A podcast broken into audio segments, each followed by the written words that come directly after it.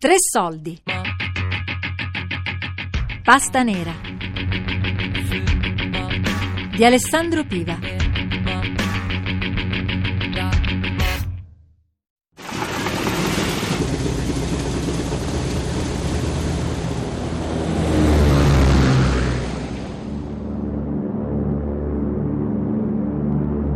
Mentre si, giocava, suonava allarme, bisognava correre in un rifugio.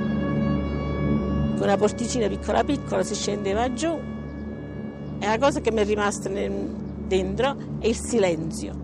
Nessuno di noi piangeva, non c'era un bambino che piangeva, tutti zitti.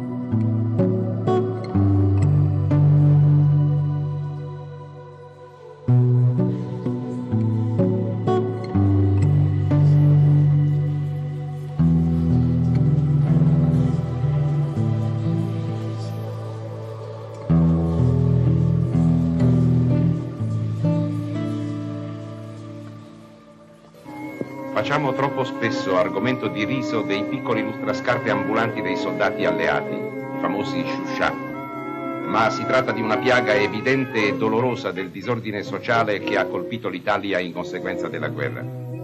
Ed è cosa terribile che l'opera di ricostruzione, forse più importante, quella spirituale, debba iniziarsi fino dall'infanzia. Questa iniziativa è sorta è nata eh, avendo cognizione delle difficoltà del dopoguerra. Noi già qui avevamo grandi difficoltà, miseria, distruzioni, periodo della guerra, bombardamenti, famiglie mezze distrutte dalla guerra e tutto quanto. Però sapevamo che c'erano zone nel paese che avevano subito ancora di più. E allora pensiamo di trovare delle famiglie che potessero ospitare dei bambini del meridione dove avevano avuto subito dei grossi bombardamenti, eh, quindi erano molto, famiglie molto disagiate. Si costituì un comitato apposito per la conduzione dell'iniziativa. Il comitato lanciò un appello aprendosi alle famiglie che volevano iscrivere i loro bambini. Allora mio padre veniva a casa dal lavoro la sera e raccontava le cose che erano successe, per le quali c'era questo problema. Lui parlò con mia madre, gli parlò di questi bambini che venivano da paesi in cui avevano bisogno d'aiuto. Si consultarono e mia mamma disse di sì e questo bambino l'abbiamo preso. Nessuno era obbligato che quando ci fu la richiesta di, di queste famiglie si presentarono qui chi lo voleva. Chi non lo voleva non gliel'hanno mica dato.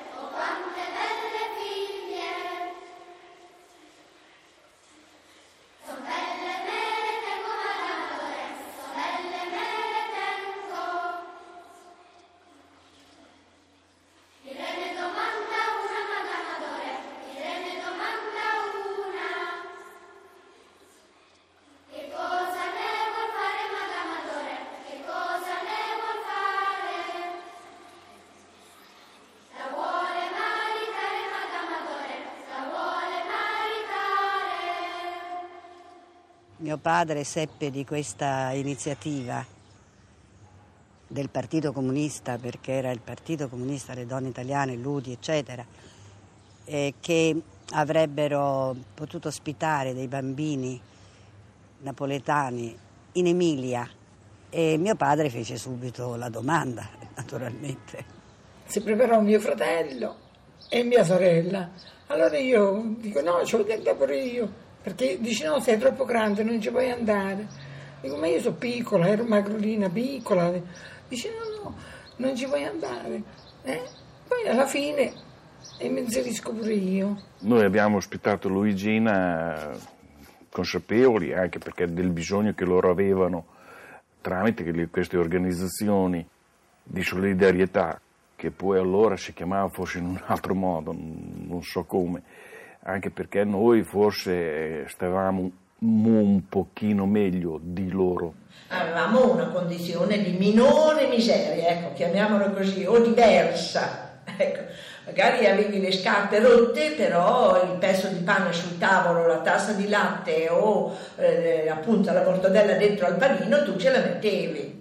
Quindi bisognava andare a cercare i bambini nelle borgate, fare l'elenco, i nomi, il certificato medico, verificare che non fossero affetti da malattie e organizzare il trasporto da Cassino, da Napoli, da Roma fino all'Emilia, erano Reggio Emilia, Modena, questi paesi mitici in cui pare si diceva si mangiava ancora il salame, la mortadella, mentre da noi niente. Eravamo in tanti, ma il, il, il vivere c'era, perché non doveva andare da mangiare a uno che aveva bisogno?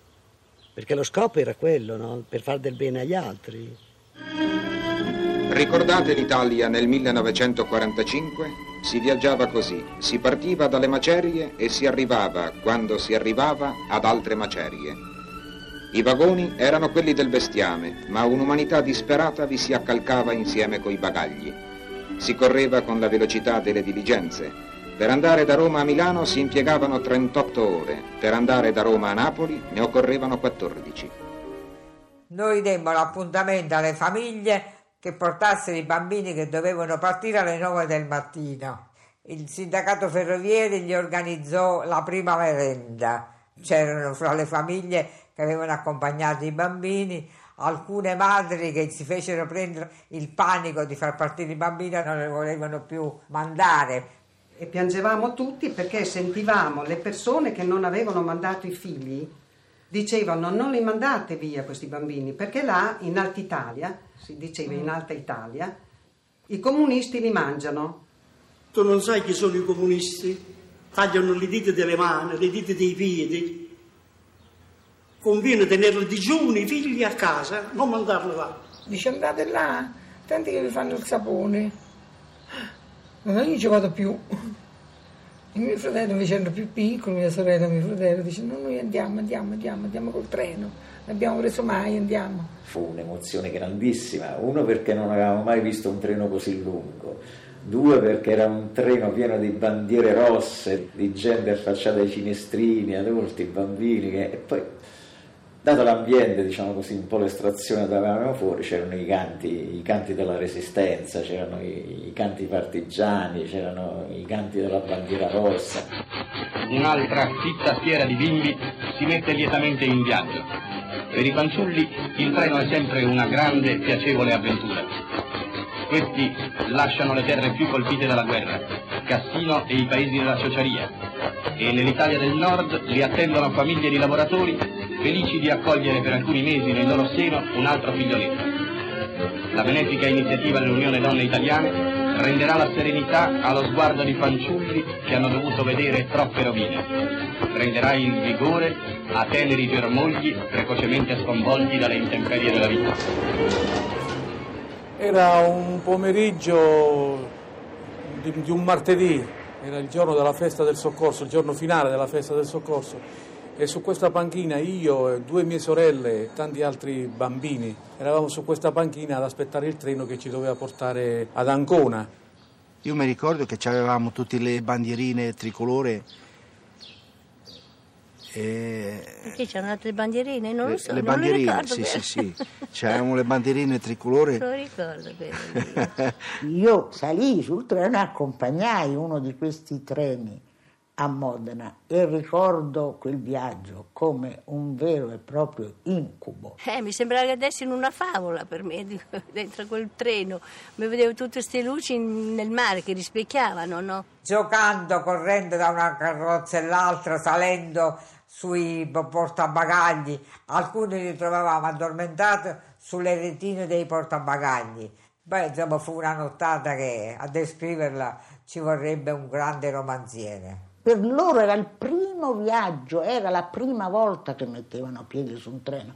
Quindi c'era anche questa emozione. Io e molte altre come me contavamo sulla loro stanchezza, cioè a un certo punto si stancheranno. E mi è rimasta come una fiamma, che sono rimasta proprio, ho svegliato anche a mio fratello, poverino. Dico, guarda, guarda cosa c'è lì, guarda cosa c'è. E dopo con uno di quelli che ci accompagnavano dice, quello è il mare.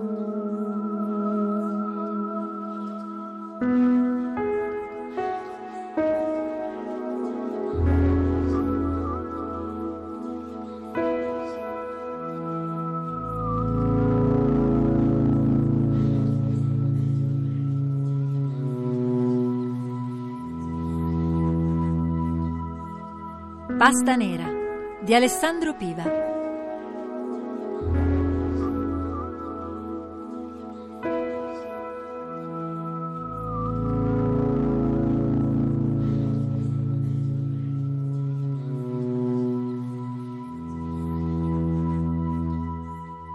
Tre soldi è un programma a cura di Fabiana Carobolante, Daria Corrias, Elisabetta Parisi e Lorenzo Pavolini.